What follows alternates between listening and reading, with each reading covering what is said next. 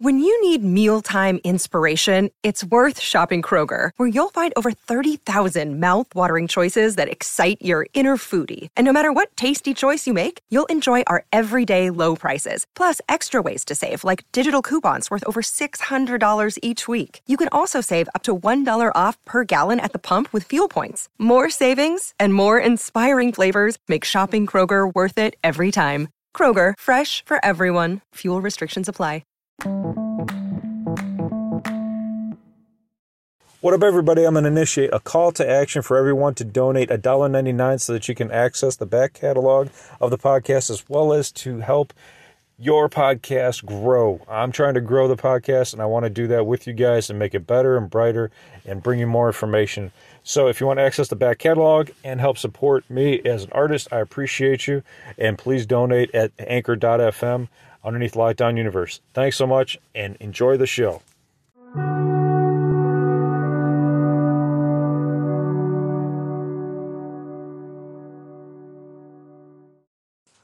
What up, what up, what up? Welcome back to Lockdown Universe, home of the bizarre, peculiar, and unheard of stories of UFO, legend, and paranormal lore. Welcome back, welcome back.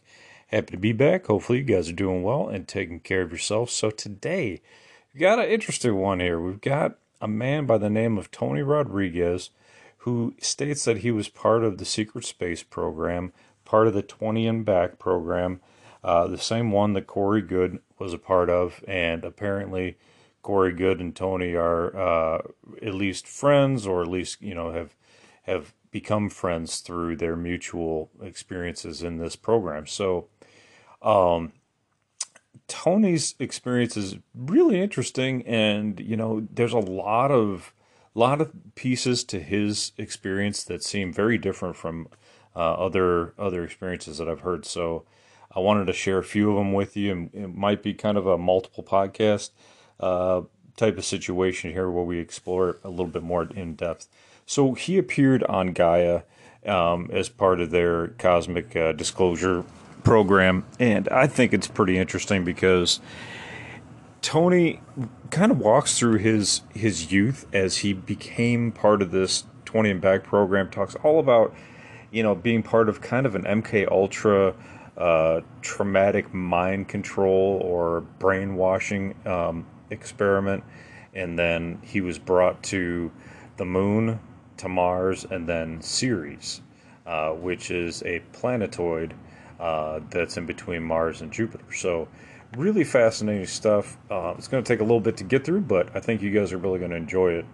So, you know, first things first, you know, Tony states that, that he's the youngest of many siblings, and he was brought up on a hundred year old farmhouse um, and he met this kid in grade school. I can't remember what grade he, sta- he stated it was, but in grade school, he stated he was the, the, the smartest uh, kid in his class, and he was the smartest kid out of all of his siblings. You know, usually the, the young ones are are are very talented in some way. The youngest ones, right? They just they you see these guys and they're like superstars or like I'm the youngest of 12 kids or I'm the youngest of 6 kids and you know they're either geniuses or they're they're superstars or rock stars or whatever the case is but they definitely have to push to become the best you know so there there's a lot of competition in a household with a big group of people um, so Tony appears on Gaia's episode. And at first, when I watched this episode, well, actually, he's got a couple episodes, so it's going to take a little bit. But his first episode, I'm watching him, and he's so wide eyed. Like, I mean, he, you can see the whites of his eyes around the entire the entire iris. I mean, he's like he just looks really freaked out to me, but it could just be just the way he is, or it could be you know a variety of things. Um, and then he kind of like calmed down, or his eyes, I guess, relaxed. Not that he wasn't calm, but his eyes kind of relaxed as he started to go through some of the uh, some of his experiences. But he states, and you know, there's a lot of weird parts to this story. So the first weird part is he states that he met this kid um, and they were competing in this science fair. And this kid was also super intelligent. And Tony states that it was the first kid that made him feel like he might not be the smartest kid, uh, you know, in the world or in the school. so he said this kid was very intelligent. um, and they were making a project against each other, and some words were said, and this kid says, "My dad's in the Illuminati. What does your dad do?" and, uh, Tony says, "Well, my dad works for uh, for G or G, GM, one of the one of the G companies," and he's like, you know, he, he was pretty proud of that because it was a major company. Um, but this kid was pretty ticked off with him with Tony because apparently Tony was very intelligent and kind of had some words with him. And uh, this kid's dad shows up to the fair, uh, you know, the science fair, and he, he he puts his arm around his son and walks away from Tony and apparently the dad made some sort of comment saying you got to protect your assets better than that. Uh, you're gonna, you're going to learn how to manage, I should say, manage your ass, assets better than that. Um, so, spoken a very different language than most parents would typically speak to their children with. Um, but the kid basically, you know, made a statement that said, you know, my dad's in the Illuminati. You know, he he he can get you. He's better than your dad. And so this is where it takes a really weird turn, right? Because like, who the hell says their dad's in the Illuminati? That's a very strange thing to say. Um, and even if your dad is in the Illuminati, if there is such a thing, you're probably not going to say it, right? You're probably not going to say, "Hey, my dad's in the Illuminati." That's going to be a pretty big no-no to say. But this kid busted out and said it. So the next thing that happens is that Tony goes home that night, that same night, and he's visited by a gray and two reptilian beings that are about three to four feet tall with hoods at the end of his bed. And at first, he didn't notice the reptilians at the end of his bed. He noticed the gray um, at the side of his bed. And Tony was like, you know, stating that his dad was kind of a prankster and that he would kind of pull pranks on him, you know, and sometimes he'd wear masks. So Tony said, Dad, stop it. Put take your mask off. You know, when we're not playing around. It's late. I want to go to bed. Well, this thing was clearly not his dad, and it, and it took him, and they and the reptilians took him out of the room uh, with a bright flash, and he was taken on board a spacecraft, placed on a metal table, and this is where it gets kind of strange too, because Tony states that they put a um, a sheet over him. Uh, like in the movie Fire in the Sky. Now, even Travis Walton stated that they didn't put a sheet over him like they did in that movie, and it wasn't as intense as it was in that movie because that was one of the most intense scenes out of any sci-fi movie I've ever seen. Um, so he stated it didn't happen that way. So that's why I'm kind of questioning this one in, in Tony's case. I'm not necessarily questioning him but I'm I'm questioning why you know they would have to do that, and and I haven't heard that in any other abduction scenario. Um, so you know, even Randy Kramer, who was part of the 20 and Back program, he didn't ever mention that they did that to him. But what Tony did say is that he thought that there were multiple ways to complete this 20 and Back program where they make a clone out of you they transfer your consciousness over because your consciousness is a is a quantum liquid material um, that can be moved from body to body or unit to unit. So it's possible that it could have just been a different type of scenario that he underwent, but it was very very different than most most other stories. So they um, they put this sheet over They cut a hole in the mouth where he would have to breathe and where his eyes were, just like in the movie. Okay, so this, you know, and the movie's been out for a while. So I'm like, is he is he using the, the, the movie as material source for his his his scenario, or is he did he actually have the same scenario happen to him? But nonetheless, he continues to talk about um, some really interesting stuff. So like, don't let that throw you. So he goes on and he states that um, these individuals ask him if he's willing to be part of the 20 and back program, and they state that he won't know that he's even gone. That when he's returned, all the, all the memories will be wiped. That they need his permission to use his consciousness in this mission. That they can't do it without his permission and he stated, "Well, you know, are you guys going to make sure I'm safe? Are you going to make sure that I'm, um, you know, I won't remember?" And they're like, "Yes, you know, we'll, we'll make sure about that. You know, that you won't remember anything, but it's very important. Um, it's very, it's a very, uh, a very, you know, valid cause to be a part of, and and we'd like you to be part of it." So he agrees to it, and they finish up with this sheet over him. They put a um, a uh, I guess what he stated was an implant, like in the back of his eye.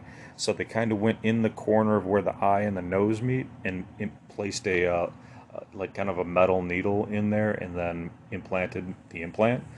And then he stated, "Hey man, I thought you guys said I wasn't going to be hurt."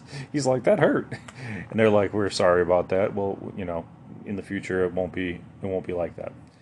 So so he continues, and um, basically he states that he wakes up. Now, granted, keep in mind he's nine years old. I don't think I said that before. He's nine years old. He made it very clear in the interview. He's nine years old, and he wakes up and he sees this this man with curly hair, this older man with curly hair, um, in the desert. He's like, I'm in the desert, which seems kind of strange, right? You're like, okay, wait, a desert? Is he on another planet? What's going on? But apparently, Tony pinpointed and narrowed down this location to a an Air Force base in California, um, and stated that that's that's where he was located. He stated that the structures around that base on Google Maps look like the place where he was at, um, and and he stated that this this man, whoever this curly haired individual was, took him in and started to make him part of the project. So, the initial part of this project, the 20 and back project that he was a part of, was that he was mind controlled. Mind controlled through um, multiple ways.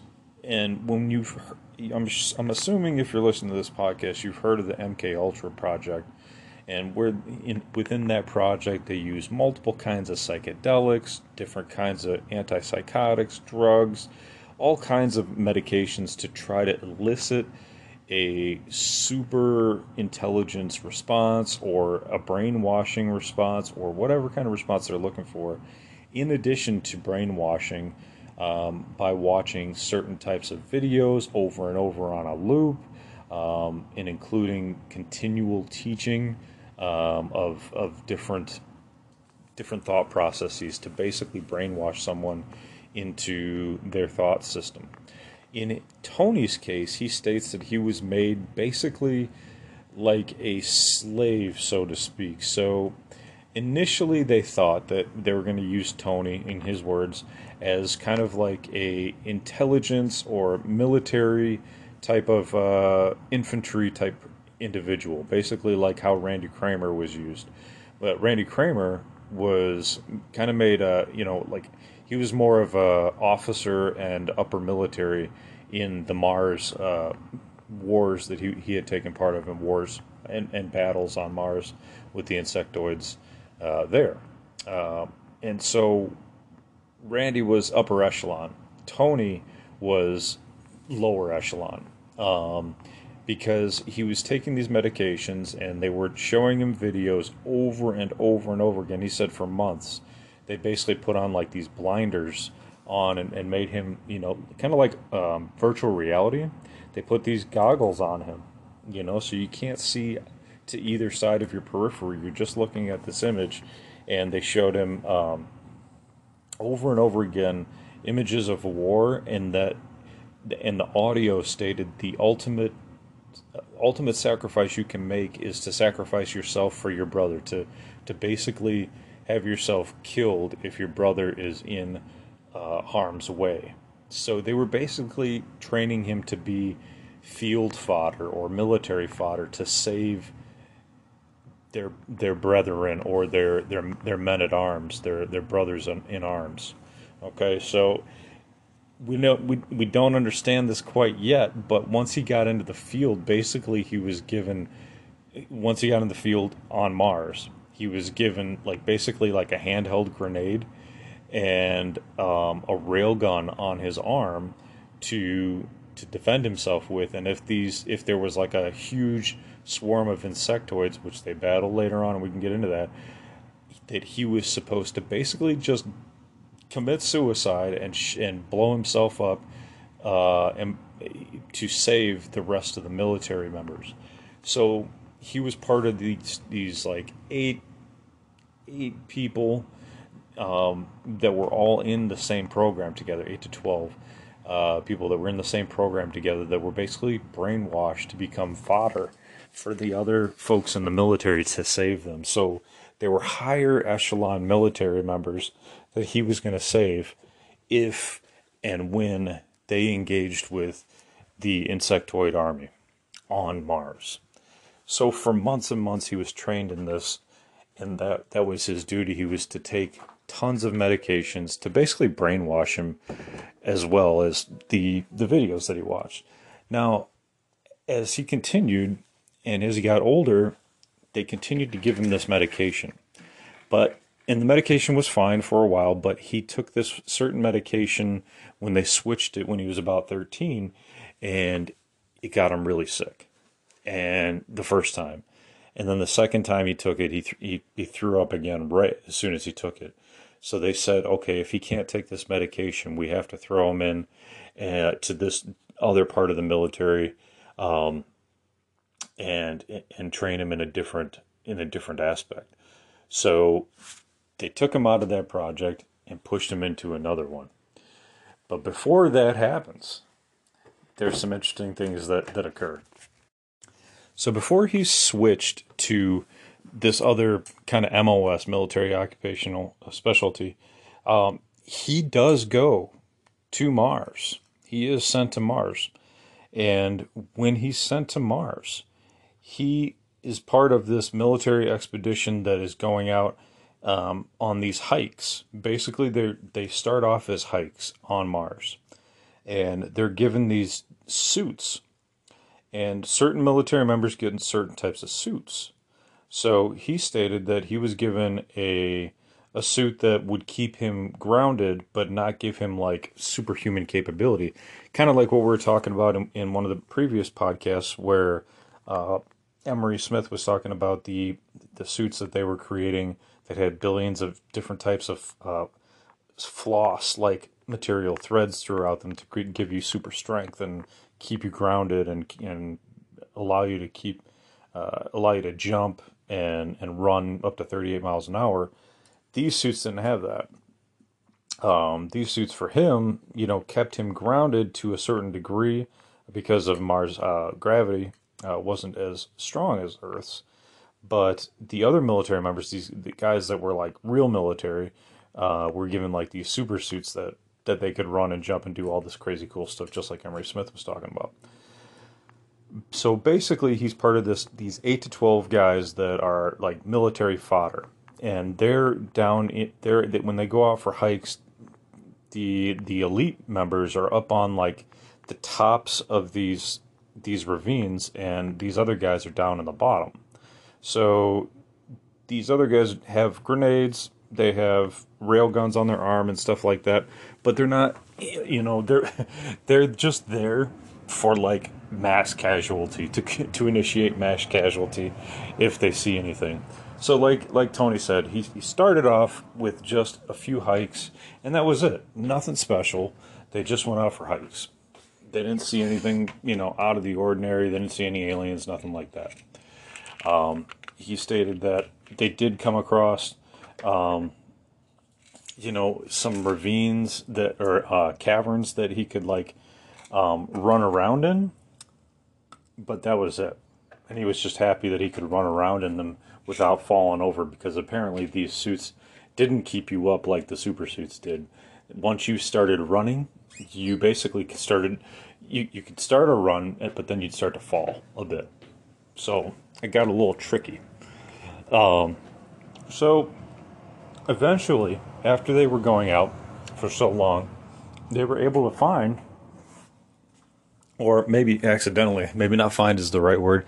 Maybe they, you know, kind of came across these uh, insectoids, and they look like bugs. They look like um, kind of like flying beetles, according to Tony. and they were aggressive. They were they were upset. So Tony stated that initially the the uh, elite guys had shot down a couple of these um, these these aliens, these insectoids, but Tony uh, was was shocked and awed by even seeing these things, even though he had been briefed, even though he'd been told what was going to happen. Training just went out the window when he actually encountered these things. So these things were super fast. They were they had legs, but they also had wings, and they could fly and maneuver very rapidly. And caught up with his squad that was on the ground insanely quick. So they he said they killed uh, the most of the other members of his squad that was on the on the base floor of this area on Mars, and they took him in. The alien insectoids took him in for questioning. Now, what was interesting was when they took him in for questioning after they captured him, because they they they they you know they dominated him on the ground. They stepped on him and they were like, "You're not going anywhere," and they communicated telepathically um, and brought him in to one of their bases to interrogate him. Now, this is where it gets even more interesting. And I know I'm, I'm pushing my own time limit of 20 minutes here, but I'm going to try to wrap it up and maybe give you an, another podcast for the rest of his uh, his tour uh, because it gets it gets wild. He goes to Ceres and and there's all kinds of there's so much vastly different stuff up there. So um, let's wrap it up with this interrogation. So these insectoids are interrogating them in his ba- in their base and talking to him telepathically. They're trying to gain information. They're trying to walk through his mind. Okay, because that's how advanced they are. They can just walk through your mind. But what was interesting was they walked through his mind with him as kind of their their guide. So he was in his own mind with them back at his training base back in California and then back on the moon and at Mars. So they kind of they kind of went back from Mars back to the moon, back to his training rooms in California, and then they even walked back to his grade school before he was part of the secret space program. And he's and they these insectoids told him this is who you are. This is your purpose. Your purpose is not to come here and, and, and you know attack us. And they were trying to figure out what his actual purpose was. So they were telling him that they had he had been brainwashed, but he had not remembered that he had been brainwashed until these insectoids basically peeled the layer of his consciousness and his subconsciousness off to reveal where he was actually from. Isn't that fascinating? because this is the kind of stuff that happens to a lot of abductees. And this is where his story starts to kind of make some sense to me. Because up until this point, it seems way over the top, way, way past the point of like believability. But when they when he starts to tell tell us stories that replicate or are are, are replicated in other abduction stories, it starts to make a lot of sense, starts to have some veracity to it.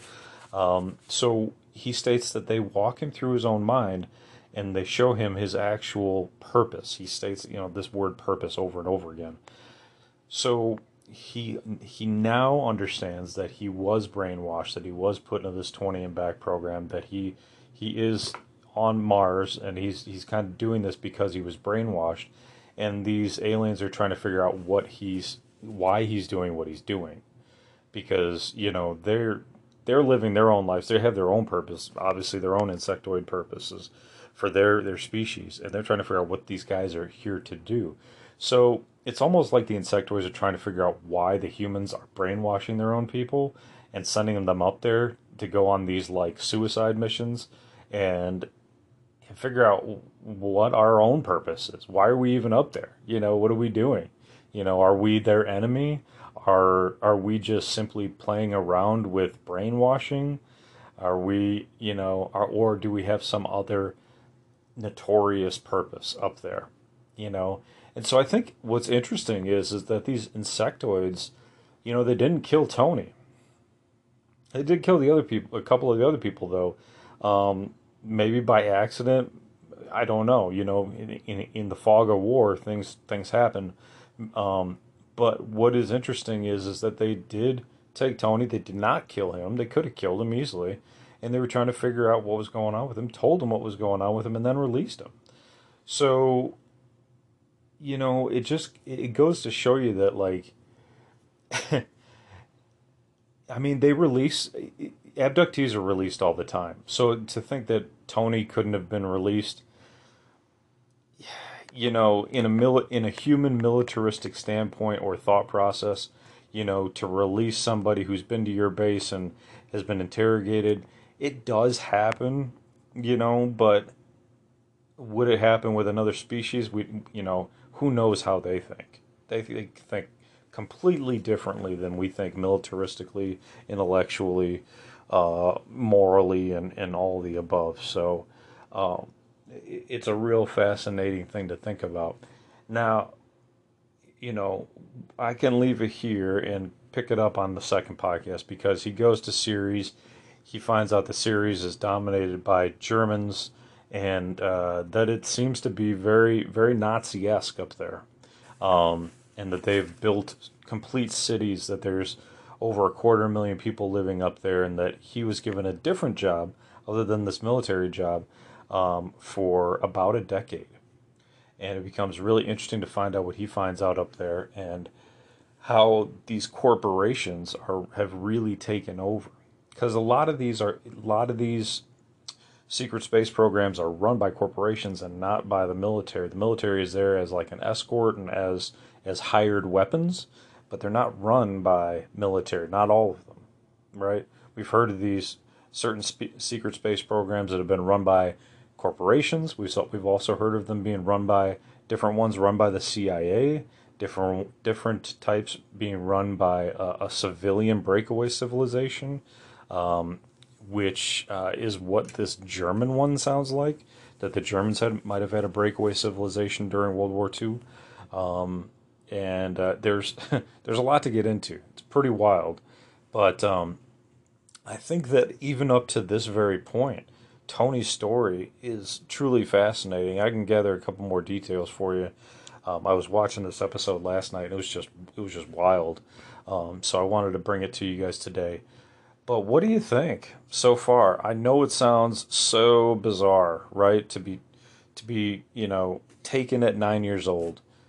A 9-year-old agreeing to the 20 and back program, having that crazy sheet put over him, a scene that's very similar to Fire in the Sky, then being put into an MK Ultra like program where he's brainwashed, then to be brainwashed into basically giving his life for his fellow man, these military elites, while they go out on these ex you know, excursions, and then to be taken into an insectoid base and have his brain walked through uh, with an insect uh, and find out he had been brainwashed. I mean, there's just so much to this story that it's it's fantastic, but I can understand how it would be hard to believe. So we'll get into more uh, in the next podcast, and uh, we'll talk about his next step as he moves from Mars to Ceres, apparently the German dominated planetoid, uh, where they built cities, maglev trains, uh, operated with multiple different corporations, moving um, huge cargo, huge pieces of cargo, tech, trading tech with other civilizations, uh, including Earth and other uh, groups in the galaxy and the solar system. Um, and how how Tony was a part of it. So we'll get into that in the next episode. Hopefully you guys enjoyed this one. I know it was long. Uh, hopefully you guys are taking care of your spiritual health, your physical health, your emotional health. You're following through on your hobbies and your goals and your dreams, and as always, continue to question the universe around you. Until next time, guys, take care. Lockdown Universe out.